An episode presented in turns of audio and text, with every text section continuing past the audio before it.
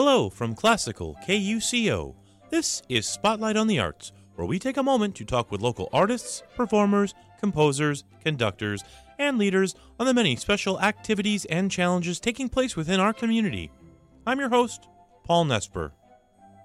For our January 18th episode, we sit down with Dylan Madoux with the Oklahoma Baroque Orchestra to talk about a couple of upcoming performances this weekend. Next, we'll sit down with Dr. Sergio Monteiro with the Wanda L. Bass School of Music at Oklahoma City University to have a conversation about the next recital in his ongoing concert series, Brahms at 190. Finally, we sit down with Dr. Tess Remy Schumacher and Dr. David Forbat with the UCO School of Music to discuss their upcoming Faculty Artist Concert Series recital at the Jazz Lab. As we like to say, let's put a spotlight on the arts here in Oklahoma. Please stay with us.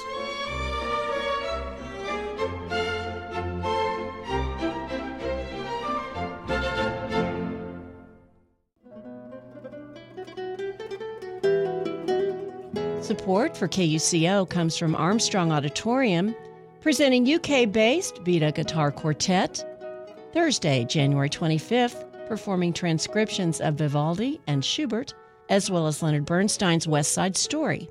Tickets at armstrongauditorium.org.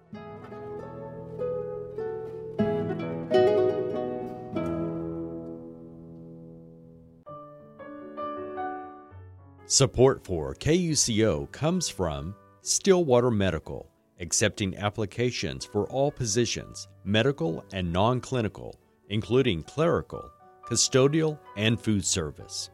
Close to home. More at stillwatermedical.com.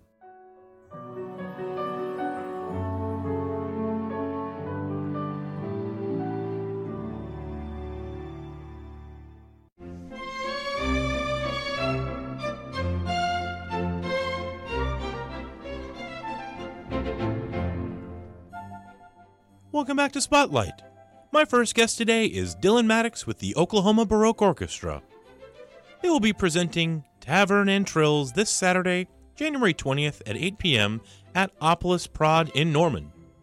They will also be sharing music with art enthusiasts at the Fred Jones Art Museum this Sunday, January 21st from 1:30 to 3:30 p.m. in Norman. Dylan, welcome back to Spotlight. Well, thank you for having me. Well, uh, we're excited to have you. Uh, you have a, an earth-shakingly good performance lined up uh, coming up this Saturday uh, at 8 p.m. at Opolis Prod in Norman. It's called Tavern and Trills. So there are lots of places uh, that we can start with this, but I want to start with the instrumentation that you guys are going to be utilizing. Yeah. What, what what all will be presented in this performance? So it, it, it's a lot of different instruments for just you know I, I think it's five or six of us that are playing. So as I've talked about on your show before, um, Oklahoma Baroque Orchestra uses all period instruments, meaning that these instruments are replicas of instruments that were built in the time period that the music was composed in. And so we'll, we'll feature Baroque violin, meaning a violin with gut strings and a Baroque bow.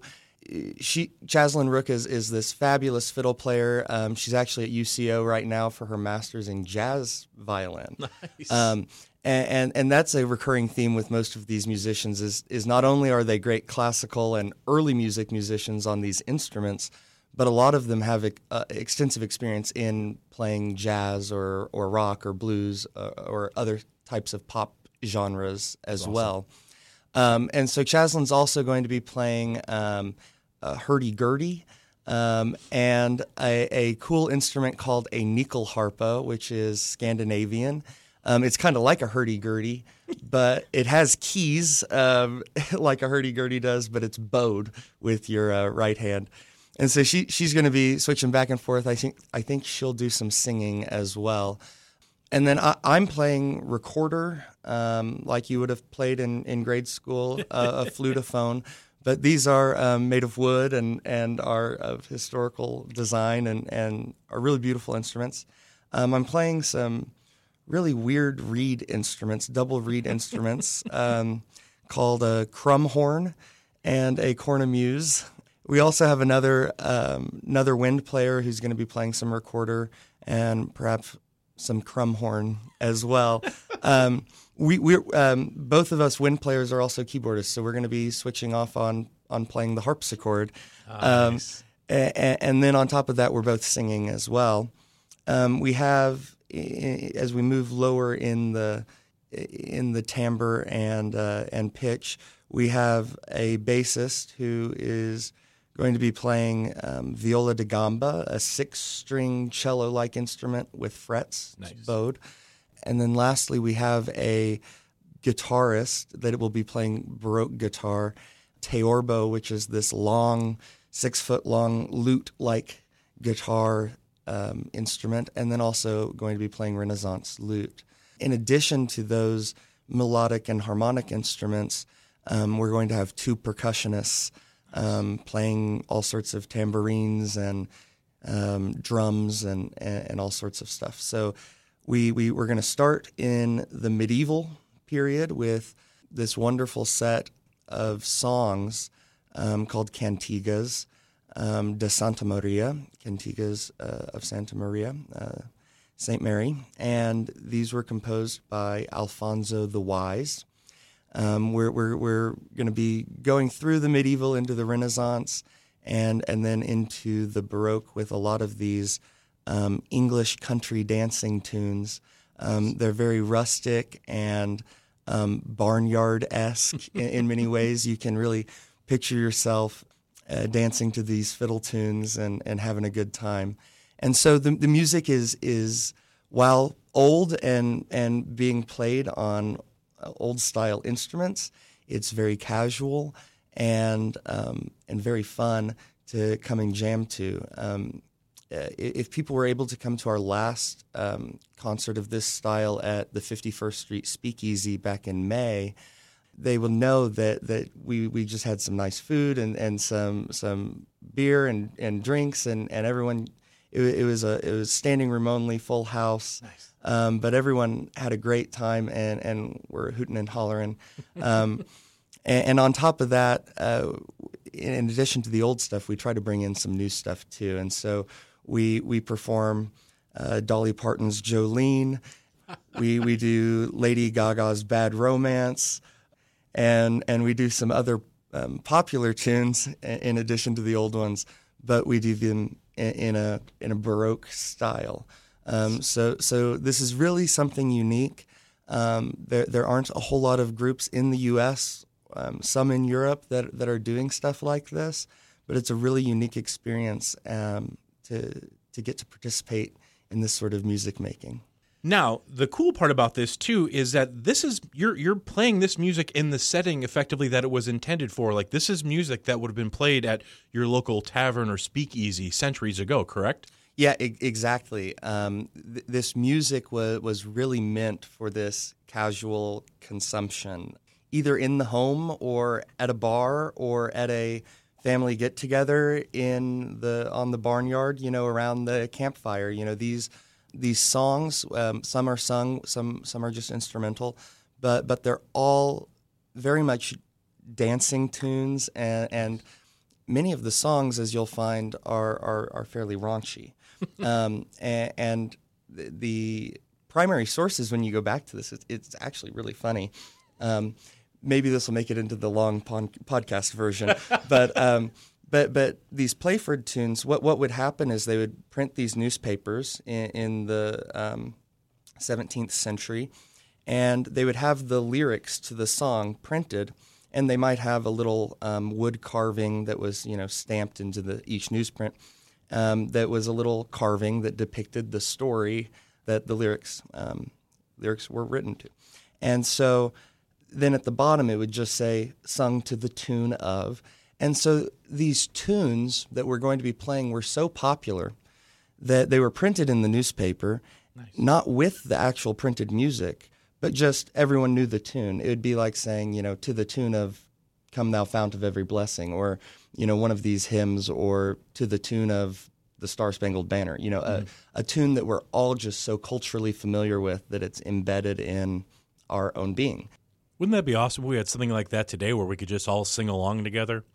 But that's besides the point, I suppose. So, since this is kind of about the same time as, as Shakespeare, I'm assuming, like Shakespeare, at one reading level of the of the lyrics or text, it's you know okay, you, you kind of see what it is, but you start examining it a little bit more deeply. It's like, oh, that's a little bit bawdy and inappropriate. Really, when you dig into Shakespeare, he has a lot of little naughty things um, that that when you when you go, oh, I get that. That's hilarious. And and it, and what it does, what it, most importantly it does, is it connects us with the past. It shows that you know we see these port, great portraits uh, or, or great paintings of these great men, or or even depicting everyday life, and, and everything looks so different that it's hard to imagine that these people thought the same way that we do. It seems like they're on a different planet in, in some ways, but really, um, it shows that we're all human. It shows how human we've always been and how universal the human condition really is. And, and that's what's so fun about it is that we're connecting to the way that these people were having fun, you know, 300 years ago or 600 years ago in the case of some of these medieval tunes. So.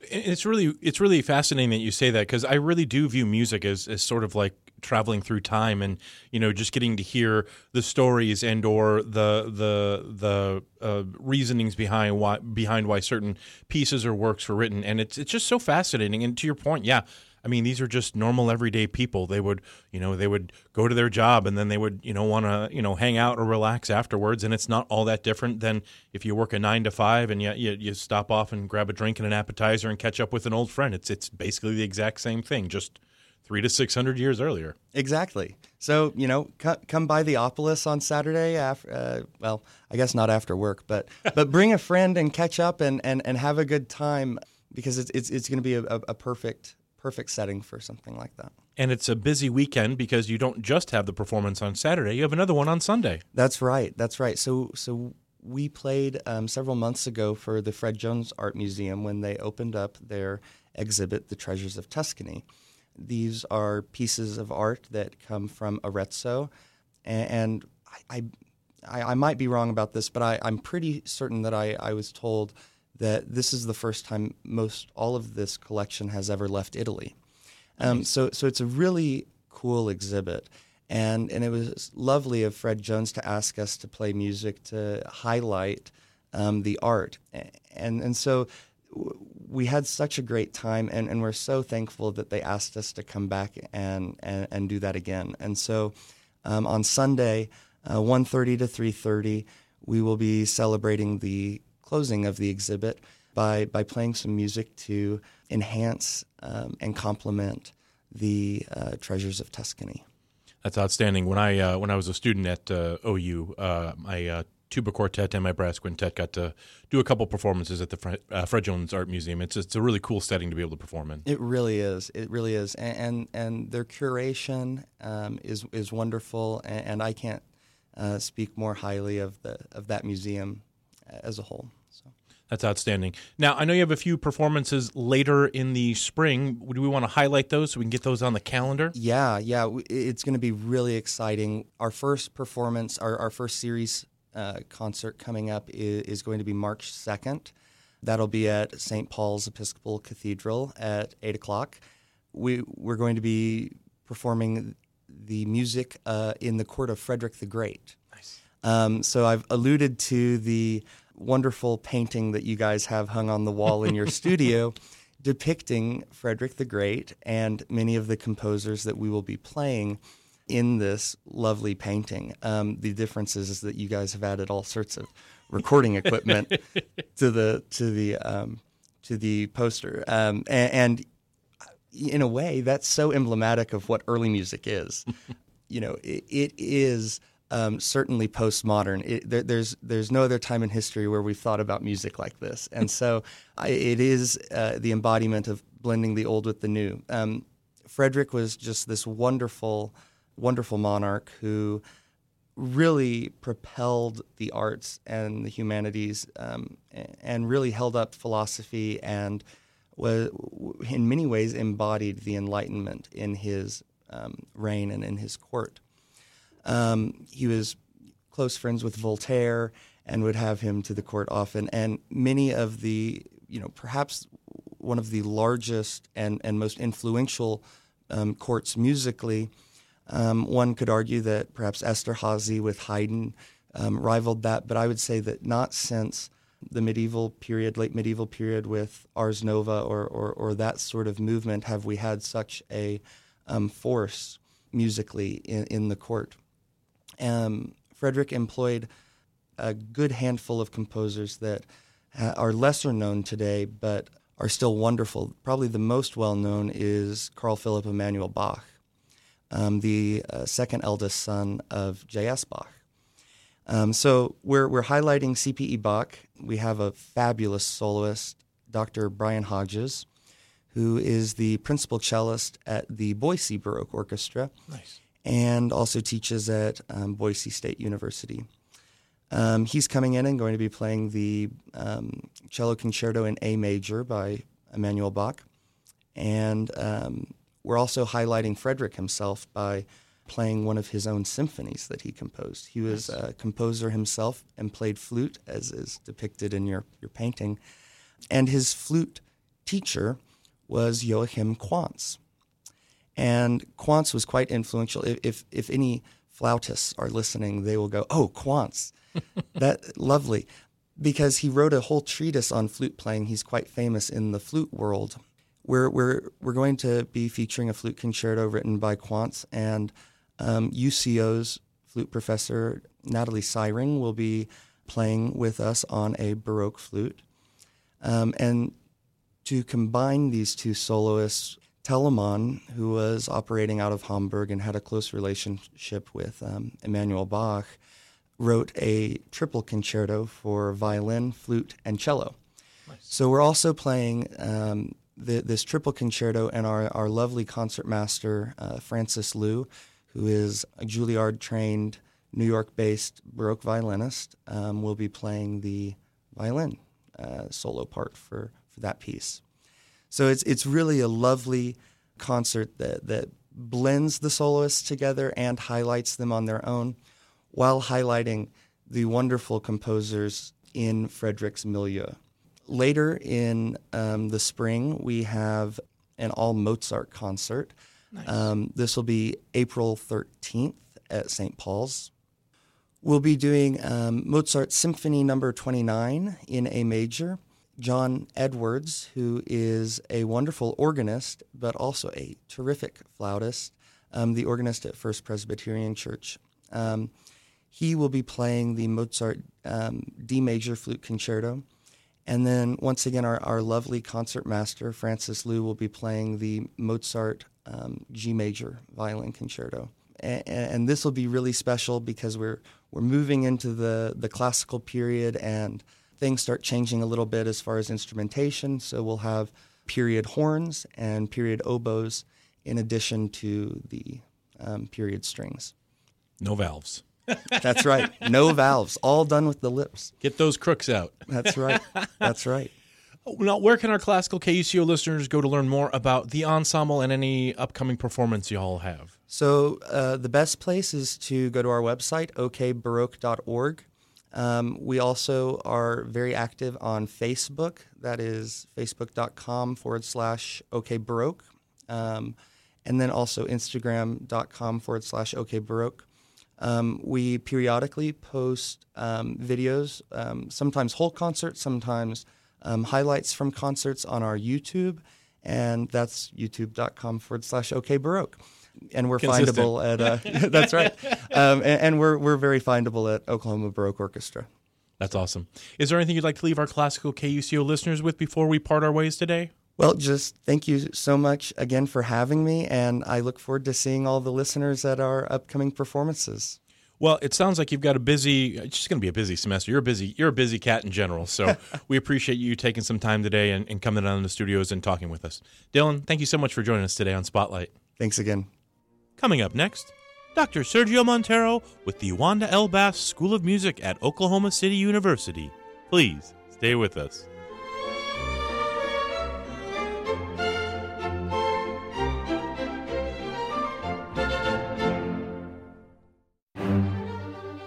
Support for KUCO comes from Oklahoma Securities Department, recommending the designation of a trusted contact person who is authorized to be called by a financial institution seeking to address fraud or exploitation concerns.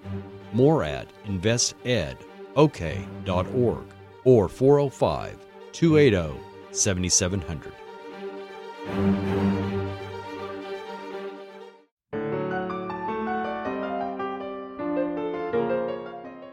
Support the arts with the University of Central Oklahoma Central Arts Card.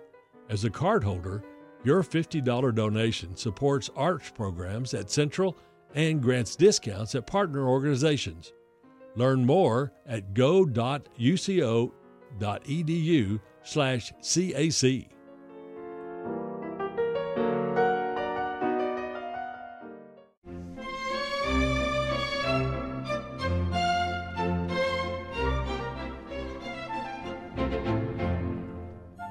Welcome back to Spotlight. My next guest is Dr. Sergio Monteiro with the Wanda L. Bass School of Music at Oklahoma City University. This Sunday, January 21st at 2 p.m. at Petrie Recital Hall, Dr. Monteiro will be presenting his next recital in a year long concert series celebrating Brahms at 190. Sergio, welcome to Spotlight. Thank you so much for having me here. Well, we're excited to have you uh, on the show again. We are here to talk about your upcoming recital. It's a continuation of your Brahms at 190 cycle. It's going to be happening on Sunday, January the 21st at 2 p.m. at Petrie Recital Hall. We're going to be featuring the works Scherzo Opus 4, Klavierstück Opus 76, and the Schumann Variations Opus 9. So, looks like we have a nice combination of some earlier works and some a later work. Was that by design? Yeah, exactly. Uh, I'm I'm very happy. It's very interesting when you when you start putting these programs together. Uh, I mean, again, it's the I've never I've never played these recitals before. So when I when I was putting this these recitals together, I mean, I kind of have an idea of of what would be uh, how these music would sound like. But it's interesting. Like the, the more you perform, the more you make the more you see that those recitals make sense. so it's uh, it's very interesting. I'm very happy to be giving these, particularly these recital on January 21st. It's very special music, music that's not much performed, particularly the Opus 76 and the Schumann variations. It's interesting that those, those I'm putting those two pieces together in the same program, and uh, they're just wonderful pieces, and I'm I'm I'm sure that the audience will enjoy it very much. Now, as a as not as a keyboard player, uh, is there a particular reason why Opus Nine and Opus Seventy Six aren't as uh, popular or performed as much? You know what? Sometimes I think it's because they're too hard. I can appreciate that. Um, yes. So the Schumann variations uh, it's a very special piece. You know, like Brahms met Schumann uh, in a very, very, I mean, he was very young. He was barely 20 years old. And um, I mean, they became very, very close, very connected. And Schumann became almost like a, became like this mentor figure for Brahms. Well, you know that Schumann had mental problems and had to go to asylum. Mm-hmm. So he spent he spent the last few years of his life in this asylum, and Brahms became connected to the to Schumann's family. Clara Schumann asked Brahms to come to the house and help her because they had eight children. So Brahms helped her with the kids. Well, Schum, uh, Brahms wrote this piece, this set of variations, as a gift for Bra- for Schumann.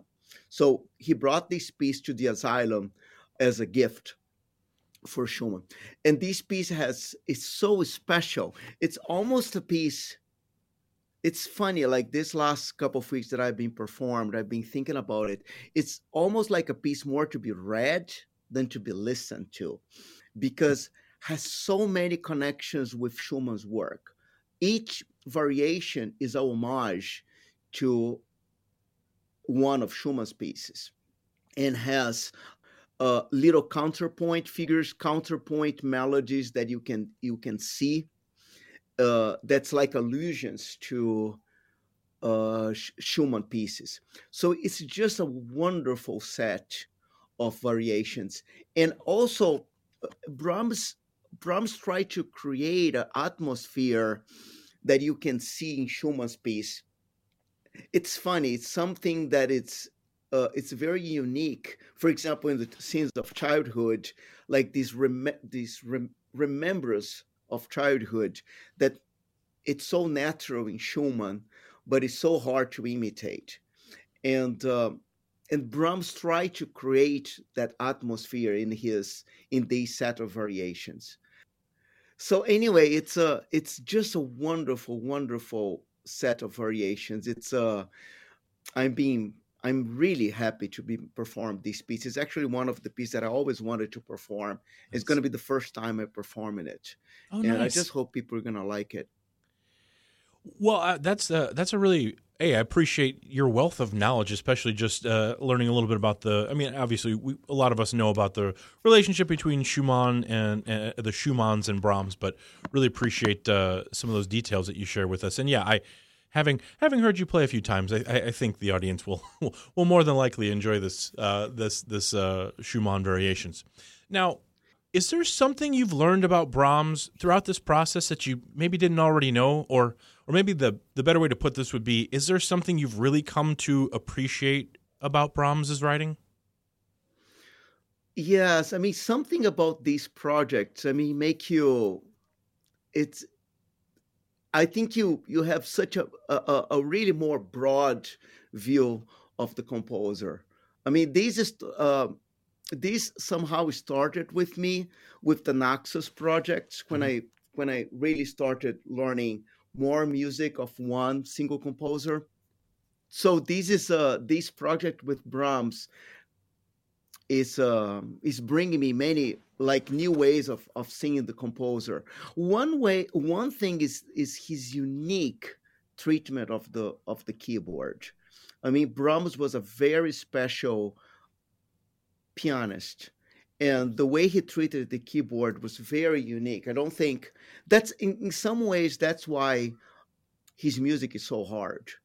He has a very very unique way of treat the the the, the keyboard and. Um, this Opus 76, you can, you really can see that. It's a very uh, some people some people can consider uh, it awkward. It's almost like unpianistic in many in some ways, hmm. but it's also fascinated because that's why you can see that's why you can hear the Brahms sound. You you you hear three four measures of of a piano piece and you recognize it's Brahms because of the way he writes. It's a very unique way of writing music. Yeah, I think you know I, I, I'm you've you've done again. This is not your first uh, uh, foray into into really uh, immersing yourself in the works of a composer. You've done it with Beethoven and uh, Vianna as well. So uh, it's it's super cool that uh, we have you here in Oklahoma City to be able to present these works and, and share them for us and, and educate us throughout the process. Now, you have other recitals coming up later in this semester. To start getting those on our calendar, would you like to let us know when those upcoming recitals are? Yes, the next one. Okay, so this Brahms series, the first, uh, the last two recitals that I gave uh, were chamber music, which was fascinating. Mm-hmm. Uh, the next three ones will be solo. So we have these one on January 21st.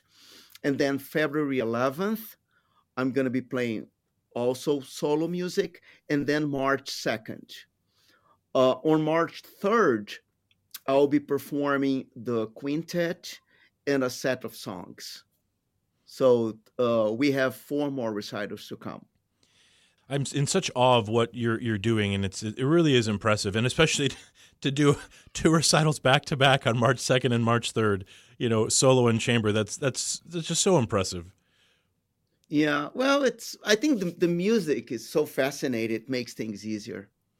There's that too. I'm I'm really excited for the uh, Paganini variations, Opus 35, on on February 11th. We've we've played that uh, on our morning show uh, about was it three weeks ago? It doesn't matter, but uh, just so much fun to listen to, and just knowing that you're going to be playing it here in about a month, it makes it even more exciting. Yeah, yeah. By the way, that's one of the hardest pieces Brahms ever wrote this piece was a response to to Liszt Paganini variations.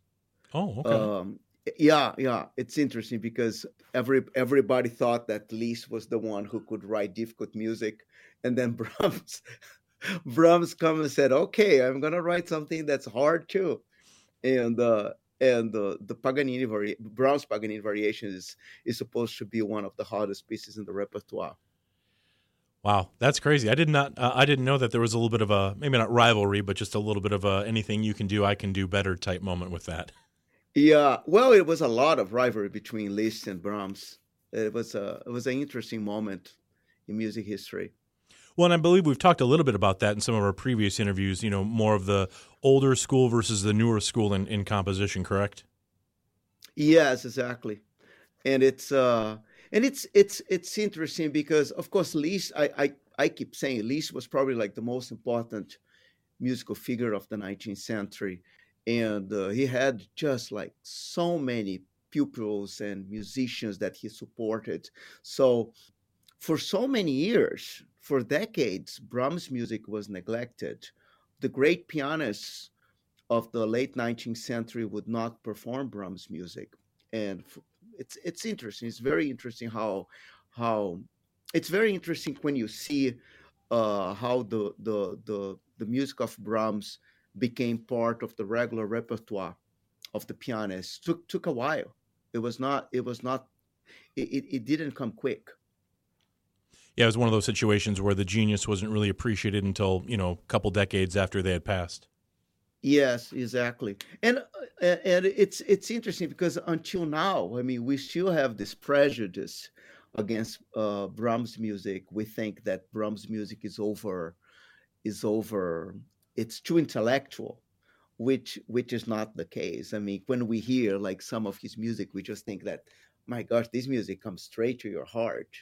But uh, but some some some people still think that he's he's way too intellectual well, I will be the first to admit that you definitely uh, changed my perspective and gave me a greater appreciation for Brahms. Uh, you know, coming coming on, uh, I forget maybe it was September, uh, uh, whatever whatever that was when you had your first recital, and just you know educating me and just showing me how uh, progressive that Brahms writing really was. It wasn't this kind of what I would have called boring classical music. It's just this highly emotional, impactful music. So no, I I, yeah. I definitely think you're you're changing some perspectives because if, if nothing else, you've changed mine. Yeah, and this next recital, because now I'm going to be performing the variations. Uh, so the Schumann variations, the the Paganini and the Brahms variations, uh, will be interesting to be to be comparing those larger pieces with the smaller pieces uh, of the of the of the Opus 76 and of and also of the the Scherzo. So it will be interesting to to compare those the the the both forms of music. Absolutely. And yeah, it's a very well balanced program on, on that perspective. Now, all of the uh, recitals, so this one on the 21st, and then the future recitals on February 11th, March 2nd, and March 3rd, they will be at 2 p.m., correct? Exactly. They are always at 2 p.m. in Petree. And they're all Sundays with the exception of March 2nd. That's uh, that's going to be a Saturday. Excellent, excellent. And so you can go to church and then praise the Lord and then praise Brahms. exactly, exactly. Or if you're like a church musician, you got time, just enough time to grab lunch and head over and hear some some outstanding music. And then this is exactly. a these are all ticket events, correct? Exactly. So they're twenty dollars. And is there a website that we can direct our classical KUCO listeners to go to where they can uh, look up those tickets? Yeah, it's okcu.edu uh, slash tickets or you can call 405 208 5227. Excellent. Well, is there anything you'd like to leave our classical KUCO listeners with before we part for the day? Well, I'd like to thank you so much, Paul, for giving me this opportunity of sharing my thoughts about these recitals to your listeners. And I would like to thank uh, to thank a lot the support of everybody who who is coming to this to these concerts. I've been very happy. Well, like I said, you have absolutely enlightened me and educated me, and I very much appreciate you for that. So, Sergio, thank you so much for joining us today on Spotlight. Thank you so much. Coming up next, Dr. Tess Remy Schumacher and Dr. David Forbat with the University of Central Oklahoma School of Music. Please stay with us.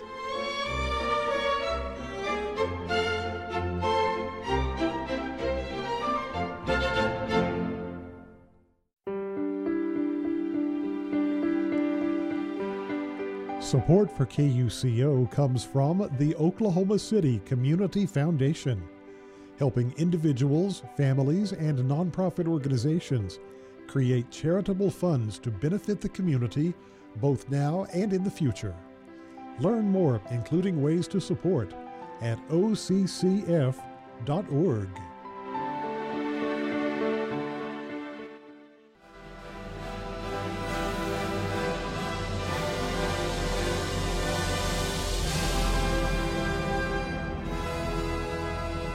Support from Lyric Theater of Oklahoma, celebrating more than 60 years producing classic and contemporary musicals and plays created by artists from Oklahoma and across the nation. More at lyrictheaterokc.org.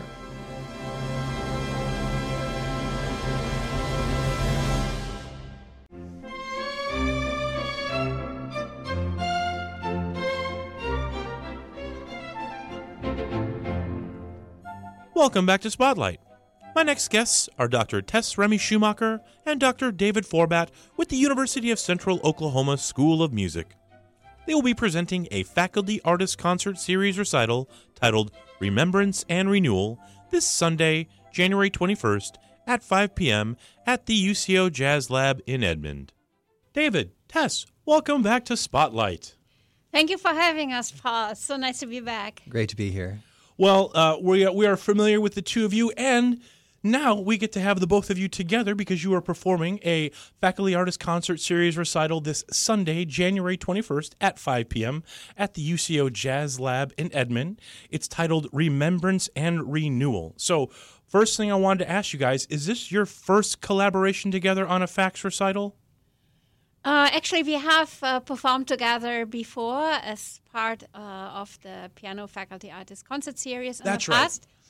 And uh, actually, we have also collaborated for many other community events. And I really love playing with uh, uh, Dr. Forbat because he's an amazing pianist and also an amazing person to work and collaborate with. So I'm really, really excited about this concert this Sunday. Now you get to say something nice about Tess. Oh my gosh, that's I'm just trying to recover from what she just said. She's too kind, absolutely too kind. But yes, uh, it is a, a, pleasure to put together a full program, and uh, and actually we have plans to take it a little bit on the road too. Um, to Nice. where are we going? Yes, I'm very excited uh, that we are going to perform uh, this program in Germany and a few places in Bavaria, uh, really nice places and some historic sites. And uh, I know everybody there is already very excited. So the Oklahoma audience gets to hear a very special preview.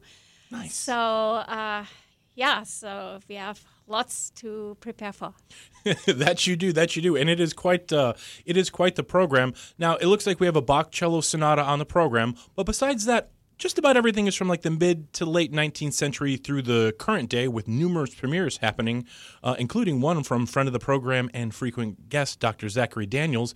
I, I assume this was by design. So how does that all fit in with the theme of remembrance and renewal?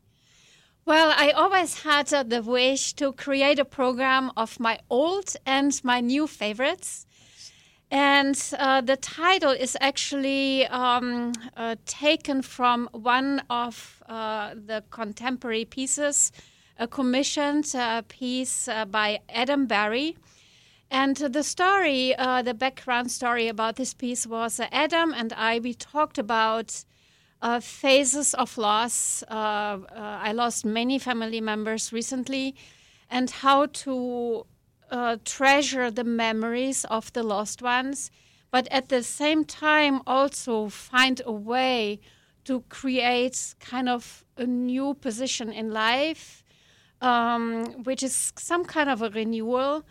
And uh, after these conversations, Adam actually composed a piece based on these topics. And I thought this would be a really good uh, title for a program uh, because it also ties in remembrance, like the memory of old pieces I always loved to play and still love to play, but also renewal to open up. Uh, um, the opportunity for the audience to listen to really beautiful contemporary pieces. And uh, we have uh, fantastic uh, contemporary composers, uh, Dr. Zach Daniels, uh, you already mentioned. We worked together last year um, with the community orchestra in Oklahoma City, and I know he was a fantastic conductor. But I also found out he is a really spectacular composer, and he oh, yeah. mentioned that he had just written a piece for his son Oliver, a lullaby. And uh, so this is actually part of the program, and uh, other composers include uh, Michael Hoppe, Kit Wakely, Douglas Nehans, Adam Berry, I mentioned already. And uh, yeah, so I'm very, very excited about this program. And David, we have a work programmed uh, by you on this program as well. Yes, I don't usually come out as a composer. Uh, but I, I'm an improvisationalist for sure. And when I sit down at a piano, I like to just play whatever's in my mind. And uh, this particular composition is a very set of variations that it, it, does it does stand as a composition because I did carefully write out each note and, and think about it further than an improvisation. But it's uh, a Hebrew tune uh, called Yigdal, which has been around for centuries. And in probably the 18th century, around Beethoven's time, uh, when he was born, about 1770, it was picked up by the Christian community as a as a hymn. So it's both. It has its roots in both uh, Judeo and Christian, and that means a lot to me. Part of the remembrance for me is that I have a Jewish heritage, and that now as a professing Christian, it it ties into that too.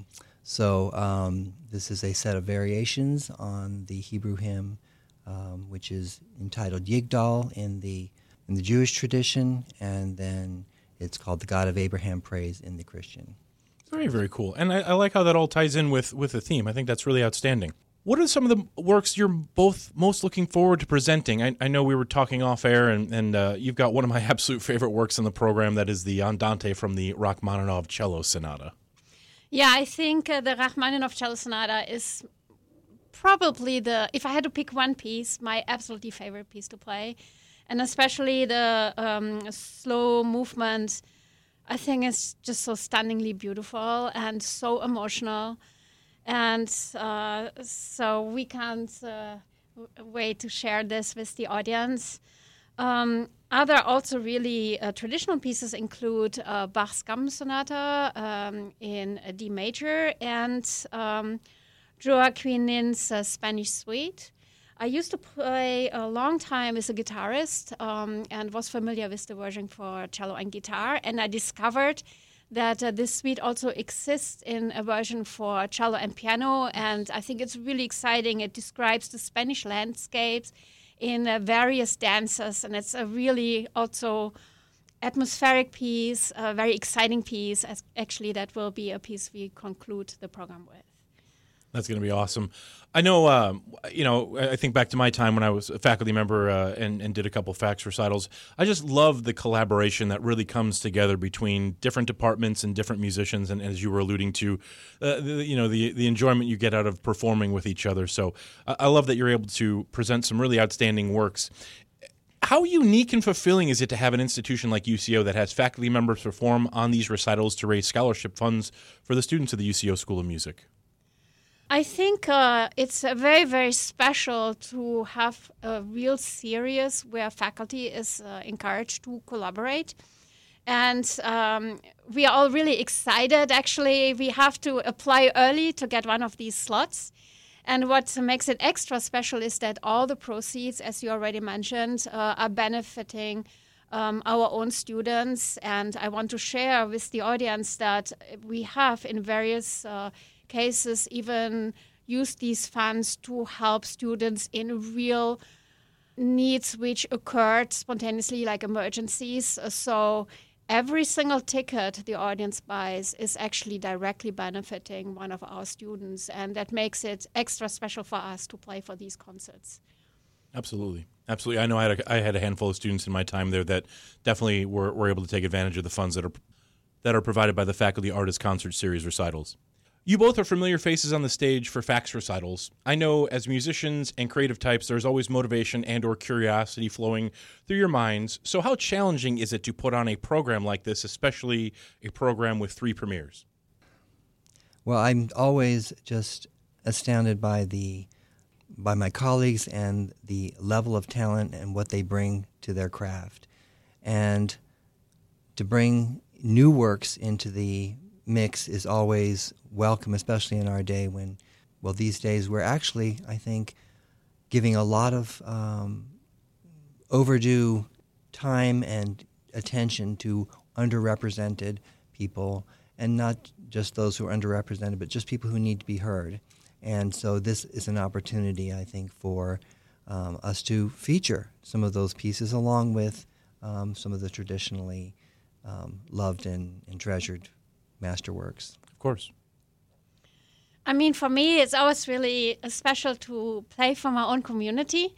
If you go off somewhere to play, it's uh, of course always special. Each concert for me is special, but to come back home and uh, see the people you know in the audience, your friends, your colleagues, your students, makes it always really a very special occasion. And uh, talking about uh, some of the works we are going to play, it's really very wonderful this uh, Sunday to be able to present uh, three local composers, like, uh, of course, Dr. Forbat already talked about his piece, and then the piece by Kit Wakely. Um, it's called Asa, which was uh, actually part of his uh, Grammy winning CD. So I'm really excited to play this piece again. Nice. And then uh, the piece by uh, Dr. Zach Daniels, uh, The Lullaby for His Son. And he will actually also speak uh, about his piece nice. in the concert on Sunday. So this is really like, how do you say in sports, a home run?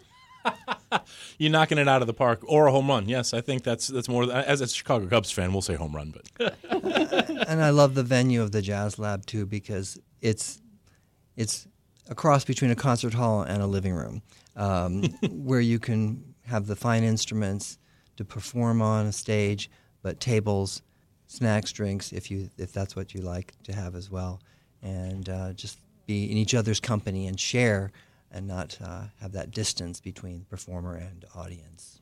I think you, you, the way you guys were just describing it, the first word that kind of came to my mind was community, and I, I, think that's one of the things I always enjoyed about the Jazz Lab and the FACS recitals because you see a lot of the same people that come to these concerts because a they know it's of high quality, and b they know how it can support the the students of the University of Central Oklahoma School of Music. So, yeah, I think it's just all about community. Like you said, it's just fun to play for the people you see on a daily basis and you get to share your gifts with those friends and family members. That's awesome. Yeah, one very special and unique uh, feature of these concerts uh, are that uh, local community members actually also sponsor these concerts. And um, for this particular event, uh, the sponsors um, are uh, Dr. Margaret Brish and Dr. Mrs. Westmoreland. So, uh, special thanks to these beautiful individuals for their continuous support. And um, so each concert in this series has also a very particular sponsor. And again, all these proceeds uh, benefit 100% uh, our students uh, and student scholarship. What do you hope the audience takes away from this performance? You know, for me, uh, the main reason for me to perform is I want to give the audience beauty to take home. I think uh, our current times are really challenging, very stressful, and um, I would like that each person goes home thinking, well, I took a piece of beauty with me. That's my main mission because as a musician, I very often think, what can I actually do to improve the world? And um, there's, and I wish I could do more to improve things but I really believe, I have to quote um, one of my favorite composers, David Maslanka, I really believe that music has a healing effect. And my wish is that our concert will give people peace. yeah, as Tess was saying, I think that uh, we want to share beauty. Um, I want to share as many beautiful sounds. There are so many different contrasts. I'm thinking of one piece that's called Mist Waves, where the stillness is just something I've quite myself never experienced before in a piece. And then there are other ones which have just all kinds of vitality and energy.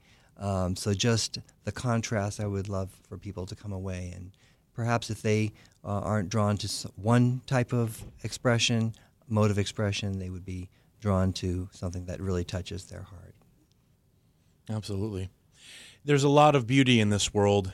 We just don't always take the time to seek it out and then appreciate it when it's put in front of us. And That's I think cool. you guys are presenting a, a- just a truly beautiful program that uh, hopefully, yes, people walk away from with a little bit more peace and a little bit more grace in their hearts as they go out into the world. Especially this time of year when it's cold and it's easy to want to be cranky all the time. We're dealing with it right now. So I definitely can appreciate that. Is there anything you guys would like to leave our classical KUCO listeners with? Please join our concert this Sunday, five o'clock. We would love to see you there. And uh, if anybody would like to talk to us afterwards, we always love to actually meet our audience. Many we know, but uh, there are always uh, new faces, which we are always really excited to welcome as well. So, yeah, thank you so much for your time, Paul. It's Yes. fantastic to be back here, and you guys are so supportive of everyone in our community. So, thank you so much. Well, it seems like you guys have really put a lot of thought into the program and what selections you want to do, and even just in which the order that they appear. I think there's uh, some really good uh, choice in programming there. And and again, you know, I think if anybody has the opportunity to come speak with the two of you after the recital, they should absolutely jump at this. It's always uh, an enjoyable time getting able to sit and talk with you. You're both wonderful musicians and, and, and better people on top of that. So we certainly appreciate any opportunity we get to sit down and talk with the both of you. And as always, we appreciate you coming down and joining us today on Spotlight. Thank you so much, Paul. Great to be here. Thank Great you. Great to be here. I'd like to thank my other guests, Dr. Sergio Monteiro with the Wanda L. Bass School of Music at Oklahoma City University, and Dylan Madoux with the Oklahoma Baroque Orchestra for joining me today on Spotlight. As always, thank you for supporting classical KUCO in making wonderful conversations like these possible. KUCO is committed to bringing you the best in local performing arts. Until next time, enjoy the arts.